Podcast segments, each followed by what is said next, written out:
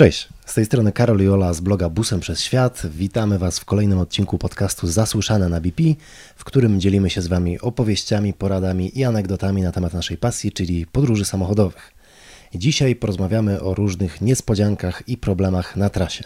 Dowiecie się m.in. jak sobie poradzić w razie awarii, jak uniknąć kradzieży, co robić w niebezpiecznych sytuacjach, czy na przykład gdzie sprawdzić aktualną sytuację w państwach, które chcemy odwiedzić. Zapraszamy do słuchania. A zaczynamy od e, kradzieży, od tematu, e, o który bardzo wiele osób się obawia i bardzo często my też dostajemy u nas e, na mailu czy na Instagramie właśnie zapytania w tym temacie, jak zabezpieczyć swoje auto, jak uniknąć kradzieży i wiele osób faktycznie ruszając w podróż bardzo się tego obawia, szczególnie jadąc do jakichś państw takich mniej rozwiniętych, gdzieś do Azji, Afryki, Ameryki Południowej i tak dalej.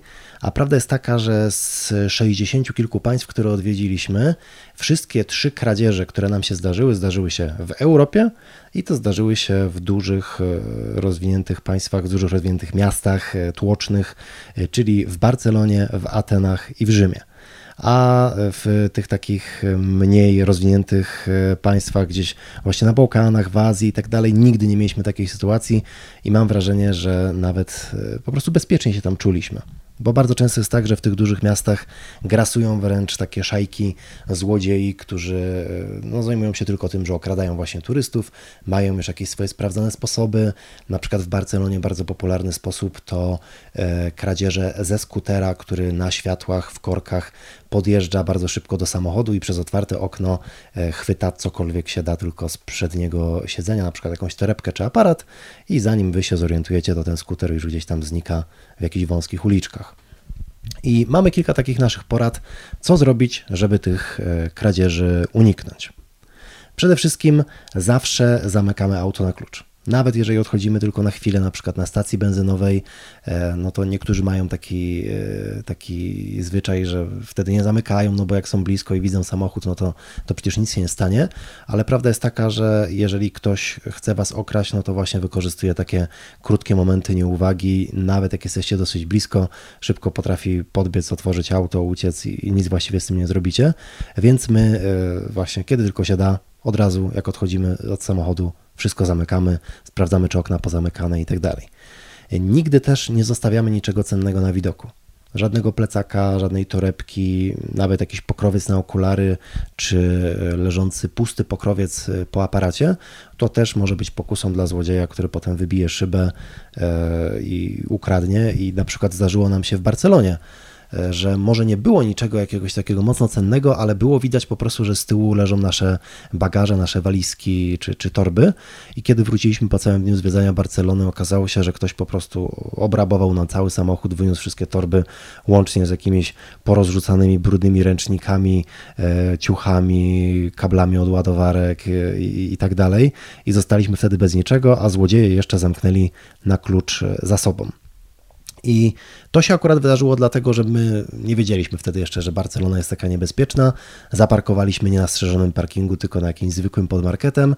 I też w naszym starym Volkswagenie wtedy zamki były tak wyrobione, że na upartego to i patyczkiem od lodów dało się je otworzyć. Po tej podróży powymienialiśmy wszystkie zamki i już było bezpieczniej. Są rzeczy, które zostawiamy na wierzchu, gdy wychodzimy na dłużej z busa, i są to rzeczy takie tak zwane odstraszacze. E, czyli jeżeli mamy jakąś butelkę po wypitym napoju, czy jakieś śmieci w koszu na śmieci, to po prostu rozrzucamy. Może nie, że rozrzucamy na cały bus, żeby, żeby to wyglądało jak chleb, ale gdzieś tak właśnie tu zostawimy jakiś papier, tu jakąś butelkę, tutaj właśnie jakiś tam y, jakiś y, ręcznik, żeby to wszystko wyglądało niechlujnie i żeby to wyglądało jakby jakby po prostu tam w środku oprócz śmieci to właściwie nic nie było. Poza tym to też jest chyba taki znak dla złodziei, którzy by chcieli ukraść całe auto, że jeżeli ktoś nie dba o porządek w samochodzie, to pewnie też nie dba o porządek w silniku i pewnie auto jest słabej jakości i nie ma co kraść, bo, bo, bo potem nikt go nie sprzeda. Chociaż w Rzymie nam próbowali ukraść całego busa pewnie właśnie na części. Całe szczęście akurat jak wracaliśmy, to przyłapaliśmy na gorącym uczynku i złodzieje uciekając jeszcze zostawili w środku narzędzia. Także zdobyliśmy za darmo parę kluczy. Myślę też, że wtedy w tym Rzymie to była taka sytuacja, że trafiliśmy akurat e, w takim czasie, kiedy e, kradzieże tych samochodów, czyli Volkswagenów T3 były bardzo popularne. E, te wszystkie części rozchodziły się w mig faktycznie w internecie. Czy, czy nie tylko w internecie. No w sumie dalej tak jest teraz, że, no. że części do, do starych Volkswagenów są bardzo rzadkie i bardzo drogie i w Polsce też właśnie dużo, nawet tych nowszych, te, te, te czwórek czy te piątek, bardzo dużo złodzieje kradną. Teraz właśnie. już tak, no a wtedy, kiedy nam chcieli, próbowali tą tę trójkę, to był faktycznie taki złoty czas na, na kradzieże tych, yy, tych transporterów T3. A to swoją drogą też taki, e, taka dobra porada, że jak planujecie kupić jakieś auto do podróżowania, e, to no, jeżeli się obawiacie kradzieży, no to właśnie lepiej wybierać takie samochody, które raczej nie są popularne wśród złodziei i na które nie ma zapotrzebowania części. Na przykład my teraz podróżujemy Mitsubishi Delicom, która jest bardzo nieznanym samochodem w Europie i wydaje mi się, że złodzieje jak widzą, to się łapią za głowę. I... Nie wiedzą, gdzie to można byłoby chyba. No, nawet tak, nawet, nawet oni nie wiedzą, gdzie to sprzedać. No ale z drugiej strony też my mamy problem, bo jak nam się coś gdzieś zepsuje w trasie, to, to nie ma części. Nie ma części, dokładnie. Także są plusy, nawet u złodziei. Są plusy dodatnie, są plusy ujemne, no jak we wszystkim. E, kolejna taka porada, e, jak już wyjdziecie z samochodu i będziecie sobie zwiedzać jakieś duże, tłoczne miasto, to pamiętajcie, żeby nie trzymać e, niczego cennego, typu na przykład portfel czy, czy jakiś aparat w tylnej kieszeni spodni czy w zewnętrznej kieszeni plecaka, bo to są takie miejsca, które gdzieś na przykład na jakimś bazarze czy w metrze, gdzie jest tłoczno i ciasno, kieszonkowcy potrafią tak wyjąć wasz na przykład portfel, że nawet tego nie zauważycie lepiej mieć gdzieś z przodu, czy niektórzy noszą jakieś takie nerki i, i, inne jakieś schowki gdzieś tam właśnie bardziej z przodu, czy nawet można cały plecak na bazarze przełożyć sobie po prostu do przodu. E, I też jeszcze taka porada, żeby po dużym mieście, szczególnie wieczorami czy, czy w nocy, nie chodzić samemu, nie nosić niczego cennego na widoku, e, a jak macie coś cennego, no to albo gdzieś to właśnie jakoś ukryć, czy, czy jakoś e, zakryć, żeby nie było wiadomo na przykład, że to jest drogi aparat. No tak, ja mam zakryte logo y, Canona i ten znaczek obok mam taką czarną taśmą, więc tak naprawdę to się nie odznacza od tego aparatu i wygląda jak aparat y, bezfirmowy. No, a złodzieje bardzo dobrze się znają na sprzęcie i nawet gdzieś ostatnio widziałem taką listę najczęściej e, kradzionych sprzętów elektronicznych i był tam właśnie Canon 5D, którego ty mm. masz i którego, złodzie, którego złodzieje, no nie masz, nie masz, ty masz faktycznie ten no name jakiś, no podróbka. E, I złodzieje potrafią to z daleka wypatrzeć po, po logo i były też laptopy najczęściej kradzione, to są te MacBooki Pro, e, które też są jednymi z takich droższych komputerów. A propos jeszcze e, kradzieży, to polecamy też, żeby nie trzymać w jednym miejscu wszystkich kart czy wszystkich dokumentów. E, my staramy się robić tak, że jedną kartę mamy przy sobie, gdzieś tam na przykład w plecaku, drugą mamy w portfelu, a trzecią jeszcze awaryjnie mamy schowaną w jakiejś tajnej skrytce w samochodzie, żeby jak już się zdarzy, że ktoś nas okradnie, no to nie zostać bez pieniędzy, nie zostać bez wszystkich dokumentów. Ja też robię tak, że paszport noszę przy sobie, ale na przykład właśnie dowód osobisty też zostawiam w aucie. I e, jeżeli chodzi jeszcze o trzymanie pieniędzy, to mm, nie trzymam wszystkich pieniędzy na naszą wyprawę na tej karcie, którą mamy za sobą. Bo mamy bardzo dużo takich e, znajomych, którzy gdzieś podróżując e, trochę dłużej, trochę dalej, zdarzyło im się, że ktoś ich napadł i kazał im podać PIN do karty i potem sobie tyle, ile się dało, wypłacił z tej karty. I no, po pierwsze, można ustalić jakieś limity na tych kartach, żeby to ograniczyć, ale ja też robię tak, że cały budżet naszej wyprawy trzymam na koncie, do którego nie mam karty. A do tego mam drugie konto, takie subkonto też w tym samym banku, do którego już jest karta, i raz na kilka tygodni po prostu tam po parę tysięcy złotych przelewam, e, żeby w razie właśnie czy to zgubienia karty, czy kradzieży karty nie stracić wszystkiego, a tylko to, co tam było na najbliższy czas. Okej, okay, to tyle w kwestii kradzieży. A propos jeszcze kradzieży, teraz okay. wpadł mi taki pomysł, że w sumie chyba to też jest taka ciekawa ciekawostka, że ja zawsze mam ze sobą i na sobie jeden pierścionek, taki zwykły, srebrny, który noszę na kciuku. Mm, I noszę go po to, że jak na przykład gdzieś sobie idę sama, gdzieś się rozdzielamy, idę sobie robić zdjęcia, nie wiem, o wschodzie czy o zachodzie i nie ma przy mnie Karola, no to wtedy sobie ten, jak widzę, że jacyś ludzie są, gdzieś tam się czy to czy po prostu gdzieś tam sobie siedzą, y, to przekładam sobie ten jeden pierścionek z kciuka na palec, y, ten od obrączki i ten pierścionek, który jest taki zwykły, taki no, klasyczny, zwykły, zwykły, srebrny, E, który wygląda trochę jak właśnie obrączka, no to on z daleka wygląda na tym palcu jak obrączka. No jeżeli ktoś by chciał mi go ukraść, no to proszę bardzo, on nie ma jakiejś tam wielkiej, e, wielkiej wartości, więc sobie kradnijcie, a z drugiej strony też jest, e, też daje jakieś tam, czy to poczucie bezpieczeństwa mi, czy po prostu też trochę odstrasza ewentualnych jakichś tam typiarzy. Nie to, żebym musiała się jakoś odganiać, ale zawsze jest to jakaś taka forma jeszcze zabezpieczenia się przed jakimiś niekomfortowymi sytuacjami. W sumie też zapomniałem właśnie o tym, ale ja mam e, drugi portfel ze sobą, w którym zawsze mam jakieś drobniejsze pieniądze i, i stare dokumenty, żeby w razie czego, właśnie w razie jakiejś napaści, jak trzeba będzie oddać portfel, no to oddaję właśnie tamten fałszywy, mm. a nie tracę głównego z kartą i z dokumentami.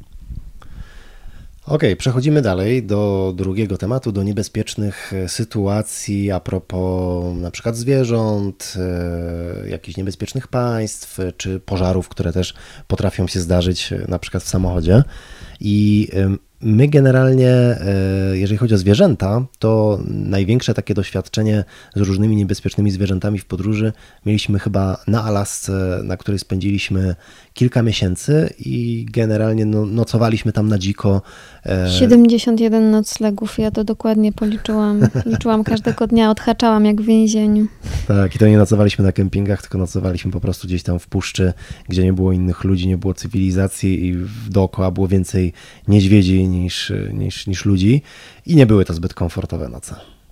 Tak, były to wręcz ciężkie noce. To były takie noce, gdzie jak spaliśmy, to spaliśmy bardzo, bardzo, bardzo płytkim snem i ten sen był tak przerywany, że wystarczyło, że coś w krzakach zaszeleściło, że coś zachrumkało, że coś zapiszczało i od razu człowiek się budził, zrywał się i się zastanawiał, co to jest. Czy to jest niedźwiedź na przykład, czy to jest po prostu wiatr, który gdzieś tam mocniej zaszumił w krzaku. A że w nocy jest ciemno i się nic nie widzi, to wyobraźnia szaleje i faktycznie z tego wiatru często powstawał wielki niedźwiedź, puchaty, który zaraz nam zajrzy do namiotu i nas wyciągnie za nogę. I bardzo często tak było. W sensie nie, że nas wyciągał za nogę, ale że to faktycznie przychodziły w nocy, czy to niedźwiedzie, czy wilki, czy jakieś łosie, a my o tym tak naprawdę się dowiadywaliśmy dopiero rano, jak zobaczyliśmy ślady dookoła obozowiska. No więc no to, to, nie, to akurat ta wyprawa to nie jest wyjazd dla każdego. Jak sobie dzisiaj o tym wspominam z perspektywy czasu, to wiem, że e, no, że mieliśmy więcej szczęścia niż rozumu, wybierając się mm, w taką podróż.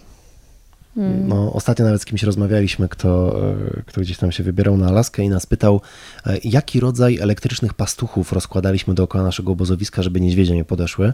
I ja tak się trochę złapałem za głowę i mówię, jakich elektrycznych pastuchów? Co, co to w ogóle jest? Nawet nie wiedziałem, że, że ludzie tam tak robią e, i że znaczy, jest wiedziałeś, opcja. co to jest elektryczny pastuch, ale nie tak, wiedziałeś, że możesz mieć go ze sobą w busie i żeby on miał strzec człowieka, tak, a nie owcy. Dokładnie. No, nie wiedziałem, czy są takie przenośne wersje i że ludzie wożą to gdzieś właśnie na obozowisko to też jest super pomysłem na przyszłość, jakbyśmy na przykład jechali na Syberię, bo też się wybieramy. No, tam myślę, że można mieć coś takiego. A tam no. będzie przecież taka trochę powtórka z Alaski, więc myślę, że wtedy będziemy już może mieć ze sobą takiego pastucha, jak już wiemy, że można. No, a jeżeli e, nie ma się właśnie takiego pastucha, a gdzieś się nocuje, może nawet niekoniecznie na Alasce, ale powiedzmy, że wybierzecie się e, gdzieś na przykład do Rumunii, gdzie też występują niedźwiedzie, czy, czy jakieś wilki. Czy nawet w góry ukraińskie, Karpaty. Tak, no i, i, będziecie chcieli tam uniknąć właśnie jakiejś sytuacji, że w nocy przyjdzie zwierzę i, i wam zrobi raban gdzieś tam w obozowisku, no to jest parę takich zasad, których my właśnie nauczyliśmy się na Alasce czy w Australii, gdzie też jest dużo niebezpiecznych zwierząt i, i stosujemy to teraz wszędzie, nawet jak nocujemy gdzieś e, w Polsce. Ja to nawet stosuję, jak mieszkamy w mieszkaniu. I... Też nie wypluwasz pasty pod nogi? no po to pierwsze, dobrze. Po pierwsze tego nie robię.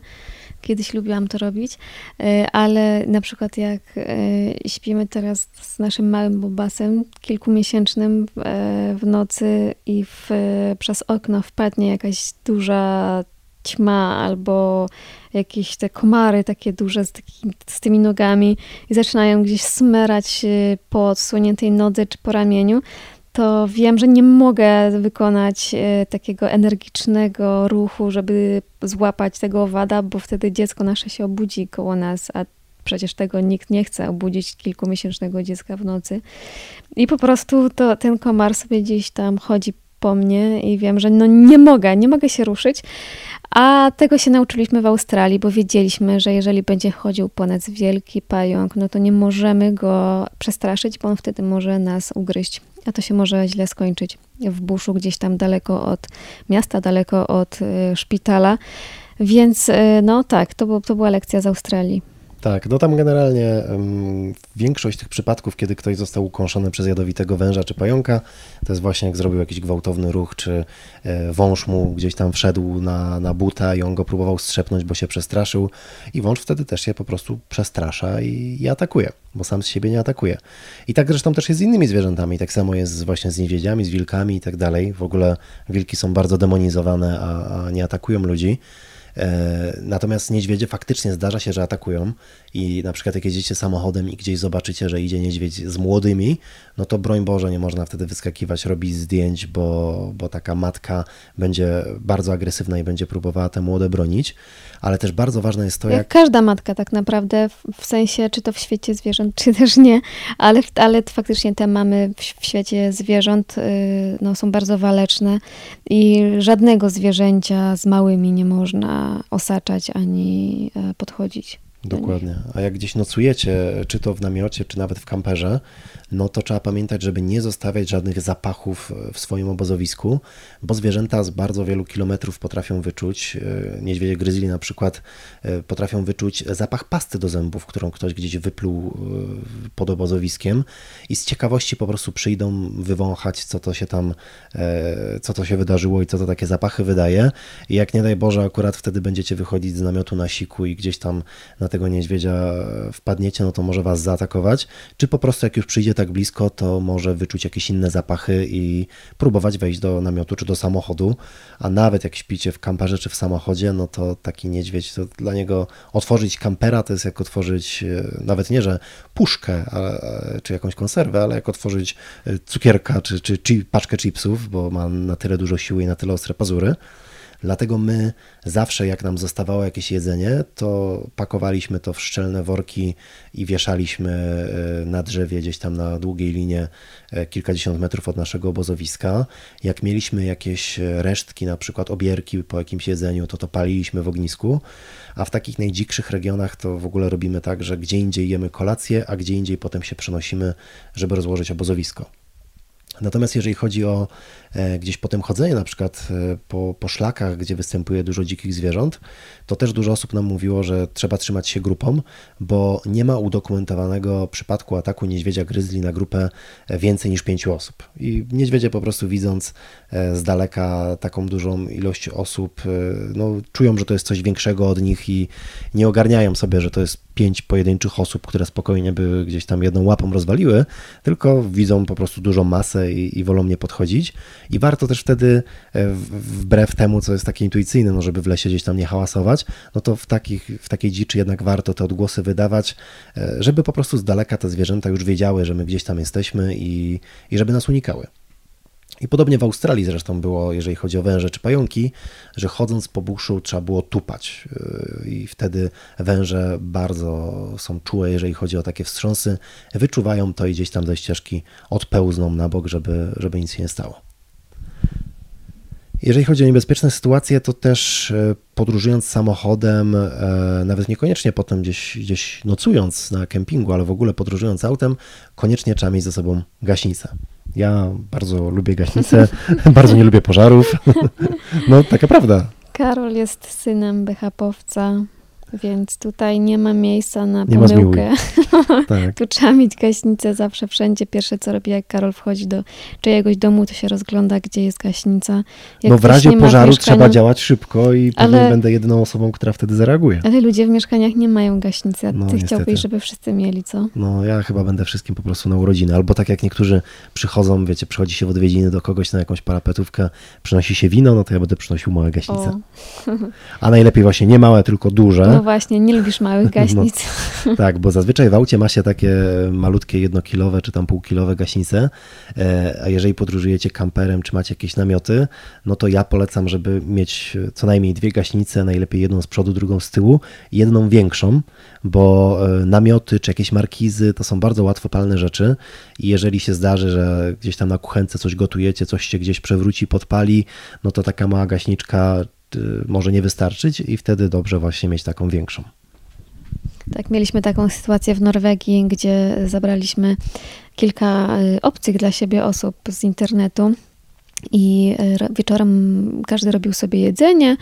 E, był na środku stolik, dookoła były namioty, stały samochody. Wtedy byliśmy na dwa busy i jeden z chłopaków robił sobie właśnie kolację, przygotowywał sobie coś na swojej kuchence, takiej rosyjskiej, e, małej. Która na pewno nie miała testów bezpieczeństwa, miała za to dużo różnych nieszczelności. I po prostu ten chłopak nagle mu się przewróciła ta kuchenka, a obok stał jego pojemnik z paliwkiem, który wlewał, które, które wlewał do, do tej kuchenki, bo to, to było dziwne tak, ustrojstwo. Tak, to, to była kuchenka normalnie na benzynę. Tak, i, i, i, obok stała normalnie taka półtora litrowa butelka z benzyną, odkręcona zresztą. I gdy ta kuchenka mu się przewróciła, to naprawdę nie minęły dwie sekundy, a Karol już psikał tą gaśnicą. Nikt nie wie kiedy, jak on to zrobił, ale Karol po prostu jak widział, że on gotuje na tej kuchence i obok stoi to paliwo, już nie chciał zwracać uwagi, bo bo tak to jest, jak się podróżuje z grupą i są, jest tyle ludzi, to jakby Karol tak chciał z wszystkim zwracać uwagę na różne niebezpieczne sytuacje, to by chodził tylko jak taki nauczyciel irytujący i, i nikt by go nie lubił. Tak, ale od samego początku już tej kuchence nie ufałem, więc gdzieś tam czekałeś, ją miałem na oku. Czekałeś za rogiem. Tak, i no dobrze, dobrze, że jej nie ufałem, bo w ciągu tam ułamka sekundy cały stół stanął w ogniu i, i chwila, moment, by zaczęła płonąć ta butelka, taka ilość benzyny, to już może zrobić naprawdę krzywdę, więc po prostu szybko zażegnałem problem. Tak, bardzo szybko. Przy okazji, po, poza likwidacją ognia, zlikwidowałem też e, połowie naszej e, ekipy kolację, która była gdzieś tam na tym stole porozkładana i, i zalana pianą z gaśnicy już się nie nadawała, no ale przynajmniej nikt nie wybuchł. Jeżeli chodzi jeszcze o niebezpieczne sytuacje, to e, jeżeli planujecie podróżować gdzieś poza Europę, to e, polecamy taką stronę, na której można sobie sprawdzić aktualną sytuację dotyczącą bezpieczeństwa w poszczególnych państwach. E, co się bardzo przydaje, no bo to są bardzo zmieniające się rzeczy i nawet oglądając codziennie wiadomości możecie nie wiedzieć, że gdzieś tam w Wenezueli, czy, czy w Iranie, czy w e, zachodnim e, Afganistanie coś się dzieje niebezpiecznego i często jest w ogóle tak, że większość państwa jest bardzo bezpieczna, ale jakieś pojedyncze regiony są niebezpieczne. Jest taka strona, która się nazywa www.travelriskmap.com na której możecie sobie sprawdzić na bieżąco właśnie sytuację na całym świecie. I każde państwo, a nawet wręcz każde województwo czy jakaś prowincja jest oznaczona innym kolorem. Jest chyba tam 5 stopni kolorystycznych od zielonego do czerwonego. I w zależności od tego, co właśnie tam się dzieje, co mówi lokalna władza, lokalne jakieś ministerstwa spraw zagranicznych i tak dalej, e, będziecie mieli różne kolory, czy bezpiecznie jest tam podróżować, czy trzeba uważać, czy w ogóle w ten sposób E, lepiej nie podróżować i odradzają wybieranie się tam turystom. I my tak e, planujemy na przykład naszą podróż przez trzy Ameryki, która w tej chwili zatrzymała nam się przez pandemię w Kalifornii, ale planując przejazd na przykład przez Meksyk, tak właśnie wytyczamy trasę przez tę przez tę część państwa, gdzie jest najbezpieczniej dla turystów. A ostatni temat, jaki chcieliśmy dzisiaj poruszyć, to awarie. Awarie, które E, nam dosyć często się zdarzały, no bo e, przez większość e, tych kilkunastu lat naszych podróży podróżowaliśmy starym Volkswagenem, który już teraz ma prawie 30 lat i który był kupiony za 2000 zł. I do pewnego momentu ja pamiętam, że liczyliśmy te awarie, ale jak przekroczyliśmy 50 awarii, no to już nawet nam się nie chciało liczyć. I też. Y, jak, jak, ja jak liczyłam, y, to mi wychodziło, że co tydzień mieliśmy przez trzy miesiące w Stanach mieliśmy co tydzień taką dużą no. awarię. Taką nie, że wiecie, że tam coś odpadło i jechaliście dalej. tak, tak, tylko taka awaria zatrzymująca już samochód. No. no. No, tak, tak, taka prawda. No i trzeba się z tym liczyć właśnie podróżując takim starym samochodem. I zdarzały nam się przeróżne awarie, od właśnie jakichś takich prostych, które już nawet, których nawet nie nazywamy już awariami, po takie, że w Australii na środku pustyni odpadło nam koło w miejscu, gdzie nie było e, przez wiele godzin żadnego miasta, nie było zasięgu telefonów i, i musieliśmy sobie jakoś tam radzić. I my przede wszystkim polecamy, żeby mieć zawsze wykupiony assistance. Jeżeli planujecie podróżować, nawet trochę więcej podróżować po Polsce, ale jak planujecie podróżować więcej gdzieś za granicą, po Europie czy, czy, czy jeszcze dalej, to wykupujcie sobie assistance i tak naprawdę każda ubezpieczalnia ma taką opcję u siebie, ale z tych wszystkich, które my testowaliśmy, najbardziej polecamy assistance e, PZ Motu, czyli Polskiego Związku Motorowego. Tam za około 300 zł na rok można sobie wykupić takie assistance, które działa e, na całą Europę i macie holowanie waszego samochodu do warsztatu albo chyba do 1000 km do, do miejsca zamieszkania, e, w razie czego jakiś tam samochód zastępczy, e, hotel i tak dalej. A jeżeli wyjeżdżamy gdzieś poza Europę, no to wtedy kupujemy lokalny assistance, na przykład w Stanach e, firmy AAA, czyli 3 razy A, gdzie też za chyba 100 dolarów, z tego co pamiętam, rocznie, poza takim holowaniem i innymi takimi akcjami, mieliśmy też zniżki na przykład na kempingi czy na motele. I to się generalnie bardzo przydaje, no bo jak gdzieś Wam się ten samochód zepsuje, to potem koszty holowania do warsztatu nawet to często jest wielokrotność e, takiego assistance. Polecamy też przed każdym wyjazdem, przed każdą większą podróżą e, robić e, duży przegląd samochodu sprawdzać, wymieniać wszystkie filtry, jakieś oleje, sprawdzać hamulce, e, układ kierowniczy, wszystkie jakieś luzy i tak dalej. Tak naprawdę do każdego warsztatu mechanicznego, jak pojedziecie i powiecie, że chcecie zrobić taki porządniejszy przegląd, no to oni Wam bez problemu to zrobią. Warto też wozić ze sobą jakieś podstawowe narzędzia. Po pierwsze, sprawdzić, czy macie wszystko do wymiany koła, czy do zalepienia gdzieś tam dziury w kole i przetestować, czy jesteście w stanie sami sobie to koło wymienić, bo często się okazuje, że to, co gdzieś tam kupiliście razem z autem od poprzedniego właściciela, to nie nadaje się do wymiany opony, bo na przykład lewarek jest za niski, albo klucz do odkręcania kół to, to nie jest klucz akurat tego rozmiaru. E, a jeżeli nie macie miejsca na koło zapasowe, to polecamy coś takiego, co się nazywa e, zestawem naprawczym do opon i my to w Stanach bardzo często używaliśmy, że jakiś tam gwóźdź nam się wbił w oponę, to nie było sensu zdejmowania całej opony, tylko e, za pomocą tego zestawu naprawczego wciska się takiego jakby gluta do środka w tą dziurę i on to uszczelnia i spokojnie można długo na tym jeździć.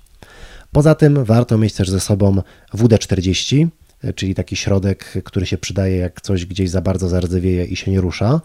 E, a jak coś rusza, a nie powinno, no to wtedy warto mieć albo szarą taśmę duct tape, albo tak zwane trytytki, czyli takie opaski zaciskowe. I z pomocą tych wszystkich rzeczy i często jakieś puszki po piwie nawet można dużo naprawić samemu, szczególnie jak się jest gdzieś w dziczy i trzeba jakoś potem dojechać do najbliższego mechanika. W ogóle nam się zdarzało nawet tak, że Ola gdzieś, jak mieliśmy problem z układem chłodniczym i, czy, czy z tłumikiem, który gdzieś tam nam odpadał, no to właśnie za pomocą kilku jakichś opasek czy, czy szarej taśmy gdzieś tam coś zalepiła, niby na szybko, a do dzisiaj to w Volkswagenie jeździ razem z nami.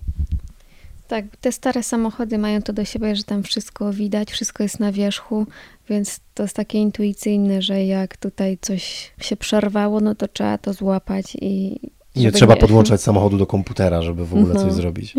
Tak, więc my zawsze, znaczy zawsze, teraz mamy no, trzeci samochód, y, bo tak, pierwszy to był Volkswagen T3, nim 8 lat podróżowaliśmy, potem w Stanach kupiliśmy starego Forda za 600 dolarów, on też jest stary, więc tam też wszystkie te rzeczy są na wierzchu, a teraz mamy Delikę, bo się zakochaliśmy w Mitsubishi Delikach, jak byliśmy w Gruzji to są takie niepozorne busy, które, które zrobią wszystko, wjadą wszędzie, pomieszczą wszystkich. No, mają są napęd niesamowite. Ale też nie jest taki młody ten samochód, ma 25 lat. no tak, tak, ale też wszystko na wierzchu, więc jest się w stanie faktycznie to wszystko naprawić. A że ja jeszcze mam taki dar od niebios, że y, wyczuwam zapachy wszelkie, wszelakie. O tak, to, to się przydaje. Przydaje się taka osoba na pokładzie zawsze.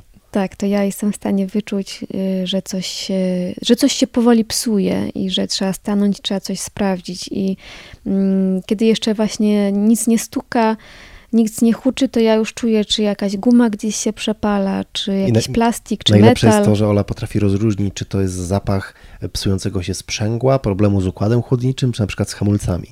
Bo każda Tak, z tych ale- rzeczy chyba pachnie trochę inaczej. No oczywiście, że tak, ale, ale przede wszystkim właśnie wyczuwam to po tych materiałach, które się gdzieś tam y, wyrabiają czy ścierają i, i tak, no i dopiero potem tak właśnie myślimy, no jak guma, no to, że coś tam może trzeć o oponę, bla bla bla i tak dalej.